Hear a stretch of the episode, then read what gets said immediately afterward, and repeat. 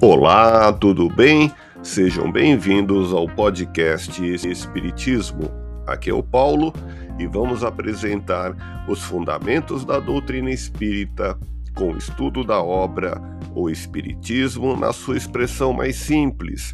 Capítulo Resumo da Lei dos Fenômenos Espíritas, publicado em Paris em janeiro de 1862.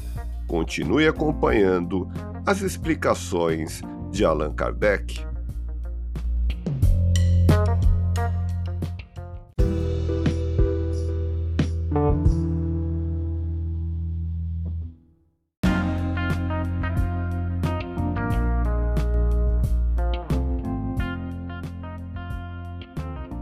Os médios recebem suas comunicações tão simples e tão naturalmente como se fossem ditadas por uma pessoa viva.